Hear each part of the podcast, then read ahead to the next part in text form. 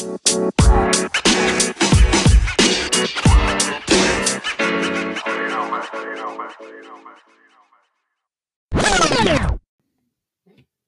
what's up, guys? This is going to be a quick podcast. Um, it's Monday. It's 80 degrees, or it's going to be 80 degrees out today. Uh, I had a great weekend. Me and Leanne walked down to Wright Park yesterday. Um, went to the Ethnic Festival, and we stayed there for a little bit. Then we headed over to the Rhein Haus, had a couple drinks. Then we had headed to Hanks, had a couple more drinks with my sister and her husband, and then we walked home. And for us, that was like probably like altogether a four mile walk eh, yeah, I think about a four mile walk.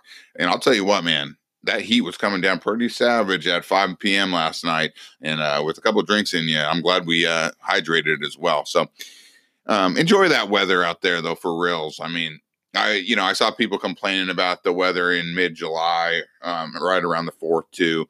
Um, yeah, it was rainy and um, not rainy, but it was cloudy and whatnot. So you know I hope you guys are enjoying it. Um, I'm sure those same people are probably bitching that it's too hot now. But anyways, something I wanted to talk about real quick with you, and is buying a house. I, I want to know like what people think. Is buying a house an investment, right? Um, because I think there, there's there's the rich dad poor dad um, thought process that a house is a liability. Now, if you buy an investment property like a rental and you um, have a mortgage on that, but you're having rental income, so you can cover the mortgage and there's left over, so you're cash flowing after all your expenses. You say you have four or five hundred bucks extra a month. That's an investment. But buying a house that you're living in is not an investment; it's a liability. It's like a car, right? But see, I think the difference is is that a car obviously goes down in value once you buy it. A house, on the other hand, um, just I'm just looking at our market, and I'm sure in like the Midwest it could be different. Um, I think things appreciate a lot slower there, but to me, I'm looking at this and I'm like, well, my fucking house isn't going down; it's going up, right? So, is it like an investment in all the sense of the word? No, but like is it a good financial decision to buy a house? In my opinion, absolutely yes. Um, I was listening to a podcast that I listened to, and I like a lot of different podcasts. I like Joe Rogan's podcast. Uh, Christopher Lochhead has um, a great podcast. I forget the title of it, but it's about business, and he has people on that are, you know, just telling their stories and whatnot. It's, it's very interesting. Um, but yeah, and then I listened to this one, and it's a financial one, but they're not advisors by any means. I think they're just kind of sharing their story a little bit, which is great. Um, but like today, one of the hosts, he was talking about how he's saving up to buy a house, which is awesome. And the other, the other um, host has been, I, I think, has been on the record before, not just this episode, that if you're buying a house, you know, you should be putting 20% down. And let me just tell you guys, I'm not a financial advisor either, but waiting to put 20% down on a house can actually, especially in our market, probably screw you up. And I'll get into it a little bit more here shortly, but I think the philosophy of putting 20% down sounds great in the sense of you get out of PMI insurance. PMI insurance is if you don't put 20% down, you're paying a little bit extra on top of your um, mortgage, your principal and interest, and your taxes, etc. Um, because the lender is basically hedging their bets. Like they're collecting a little more money in case you end up defaulting down the road, right? So the cool thing about a conventional loan, though, too, is if you don't put 20% down, once you hit that 20% equity, they'll remove that PMI insurance for you. So in our market, I mean, shit, people in Lincoln and Hilltop, for example, if they bought 5% down, 3% down, shit, it took them like a year and a half, you know, to get out of that, maybe even a year. So it depends. Now, an FHA loan, you're stuck in there. Like that three and a half percent down that you put, that's great, but you still have PMI insurance and you're not getting out of that unless you refinance your loan or you sell your house and get out of it. Right. So that's why I kind of like conventional loans more. It's because you, even if you don't put 20% down and you have that PMI insurance, you can get out of it.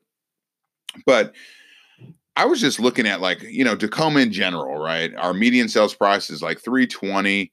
And I was thinking, okay, so if you're if you're buying a three hundred thousand dollar house and say you have fifteen thousand dollars saved up, so five percent down payment, um, or you have fifteen thousand bucks that you can afford to put down on a home, but you got Uncle Jim over here telling you, you know, you, you need to really wait till you have 20% down. And you're thinking, okay, you're looking at your financial situation and everybody's different, right? Everybody's different. But you're thinking, okay, I get a raise, you know, I get a 5% raise every year. Um, maybe it's seven, maybe you're lucky.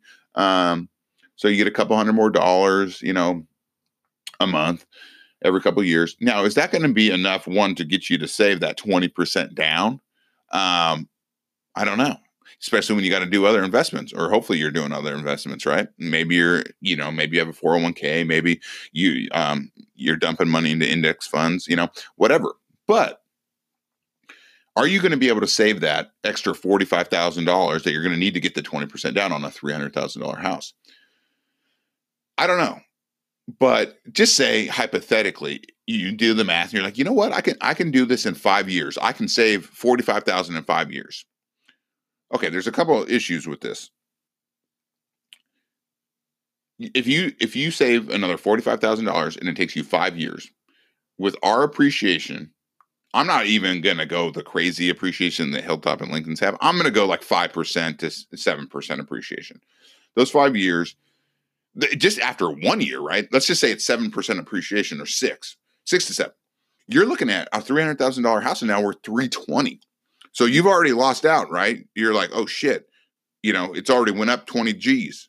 Okay, you do that for five straight years. You're you, that's a hundred thousand dollars of equity, right? So that you lost out on. But uh, more importantly, now you have to pay for that same house a $100,000 plus more. Now, you, now your down payment needs to be 80 G's. Now you got to save another 20, right? And I'm not saying it's impossible and you can't, but I'm saying you if you would have just bought 5% down you know, the here's the key though guys is like I don't want you to extend yourselves like with your mortgage payment. But if you're comfortable with your payment, Maybe you're paying that same payment in rent. You, you should buy a house. So somebody telling you to wait till you have the 20% is actually, I feel like, is a bad decision because you just missed out on a $15,000 investment, essentially. You could have made $100,000 of equity. So you just missed out on that. Now you're still in the same position. You're paying a hundred and thousand more, and you're now you still need to save 20 more G's to get up to that 20% because you save 60, but now it's 400,000. So you need 20 more thousand dollars. It's crazy to me, right? So, like, to say that it's a bad, it's only wise to buy a house at 20% equity. I just, or excuse me, 20% down. I just, I can't agree to that at all. And I'm just looking at this I'm trying to look at this logically because I get it. Like if you buy at the height, right, and then it crashes, you're like shit. But the thing is, is like if you buy a house, I'm hoping you can hold the house through the if there's bad times, right? Because I'm looking at like our I'm looking at the MLS right now and InfoSparks, and I think when was it? It looks like in May, excuse me, July of 2007, right? So this is before the crash. The median sales price in Tacoma was right, right around 250K. Median sales price. Okay. Shit, pretty high, right? But if we go down here to, where's this? Uh, March 2012, it looks like. Was that the lowest? Yeah, it looks like it. March 2012 was 130,000 median sales price. So you're like, shit, I lost my ass, right? Because I bought in July of 2007 for 250 and now my house is worth 130. Not a good investment, right?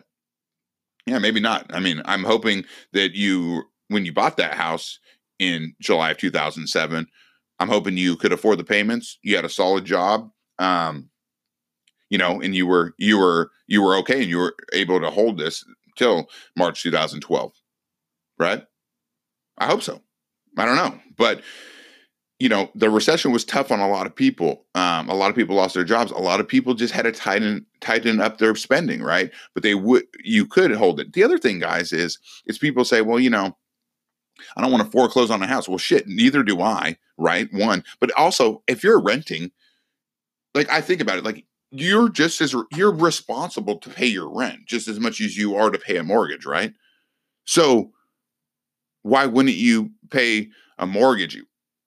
Instead of rent when you have the benefits of probably more than likely appreciating over time. Over time is the key word here because obviously, if you bought in May of, or excuse me, July of 2007 to March 2012, if you sold, you would have lost your ass for sure. But if you would have held it, maybe threw a renter in there, um, or maybe you know you you still live there because you can make the payments. Great. Because here's the thing. Now, fast forward to this year, right? June 2019 we're at 320 median sales price. So even if you would have bought in what was the worst time ever previously, July 2007 for 250, now we're at 320. So you're up to 70,000 bucks. And that's weathering a terrible, terrible recession. Like, okay, in the meantime, in those 12 years, what are you doing? You're making your mortgage payment. Guess what happens? Your mortgage keeps going down because you're paying principal right? Now, don't get me wrong, the first 30 year or excuse me, a 30 year mortgage, the first few years are high on interest, right? But you're still paying principal. It's better than rent. Rent, you're paying somebody else's principal down for them, right? So that's another reason why I can't say it's not an investment of some sort because if you're a terrible saver, but you do pay your mortgage and you live in a house for 30 years, one day you will have some equity in that bitch and at least you'll have some eh, kind of assets, right? Even if you're terrible and you don't invest or anything, right? I don't know. Saying it's not an investment, kind of, I don't agree with it, right? And so when I look at this, and don't get me wrong, I mean, shit, I think everybody in the world was like looking at this and you're like, shit, March 2012, $130,000, right? I wish I would have bought a couple houses that year, right? But I didn't. Um, Leanne and I bought our first house um, in 2010. We bought a foreclosure. Um, we paid. I mean, this is hilarious, but we paid 126. Um, and guess what? I would follow that thing on Redfin, right? This this was before I was a real estate agent. I'd follow that thing on Redfin, and I was like, "Oh shit, it's going to 104. Oh damn, it went to 96. Did it matter? No. Guess what? My payment was fucking 858 bucks, guys in that same time frame, I could have not found anywhere to rent for that cheap. That's well, not not the same like square footage and whatnot. I mean, it was a small house. It was a two one two, but I mean, eight hundred fifty eight bucks. Yeah, I couldn't have got that for rent. Okay, like where I would want to live. So, I like good decision. Yeah, was it shitty that it kept going down for a few years? Yeah, but guess what? In 2017, when we sold that for 225. So, uh, I don't know, probably a good decision. Like, yeah, it sucked when I saw my equity go down on Redfin and shit and Zillow, but it's like, did it really fucking matter? I wasn't selling it. You know, I was still paying down the mortgage. So I don't know. I think it, it really depends on how you look at things, right? So if you're on the fence, if you're a buyer, you're on the fence and you're like, I don't know, man, like I'm paying rent right now. It's, you know, 1700, uh, you know, a month. Well, maybe I'm just saying, if you look at everything as an equal playing field, if you went and bought, got a mortgage for seventeen hundred bucks, like it's still benefiting you to me because you're paying down your mortgage, and also you're gaining appreciation. But if you wait, you're just losing out. Um, and guys, I can't predict the future. I've I've I've read economic um, forecasts. I've been to conferences and whatnot. I don't think Tacoma's slowing down. I well, no, excuse me. That let me uh, reword that. The uh, the the percentage of increase will probably slow down, but it, I don't think we're going backwards. Right? Seattle has seen um, they have decreased over the last year. Tacoma has still appreciated. Um, and part of that is because we're still at a lot lower median sales price than we are up in King County, right? Compared to King County, excuse me. So overall, though, I mean, I think there's it's not just black and white. I don't think that I get the fact that it is a liability in the sense you have a mortgage payment and it's not paying you every month, you know, right? So I get that part. But guys, I mean, when I'm comparing it, and I'm sure as hell, I'm telling you right now, if if you're waiting for 20% down, I'm sorry that you're waiting because one, it's going to be it's hard to save 20% down, one, but two, I think the amount of equity gain you're going to be losing out in that time frame is even more devastating. So you're you know you're working to save your money, but in a in the sense of buying a house, your house is you know working to make you money. So uh, I don't know. You know, I really don't know. But with that said, if you guys ever have questions, um, and you guys want more information on like how much you can afford etc. And I think, guys, that's the other thing. Not to go off topic or change directions here, but like literally, it comes down to like what you feel comfortable. You know, because I, I mean, uh, like, I'll just be completely honest. You're going to get approved for something, and you might not be comfortable with that payment, right? And I think that's the main thing here. Don't overextend yourself. Just because you get pre-approved at a certain amount doesn't mean you got to spend that amount, right? Um, so just be careful there. But overall, I'm looking at this and you know that just an example, but at six or seven percent over five years, where it would take you to save that money to get that twenty percent down payment and that equity gain. I mean, I don't know. It doesn't take a um, genius to figure out that I think you're you're losing by waiting um, to save that twenty percent down. So I hope this was somewhat helpful. I got a little off topic there at the end, but uh, feel free to hit me up with any questions. I'd be happy to give you my thoughts. All right, guys. Peace.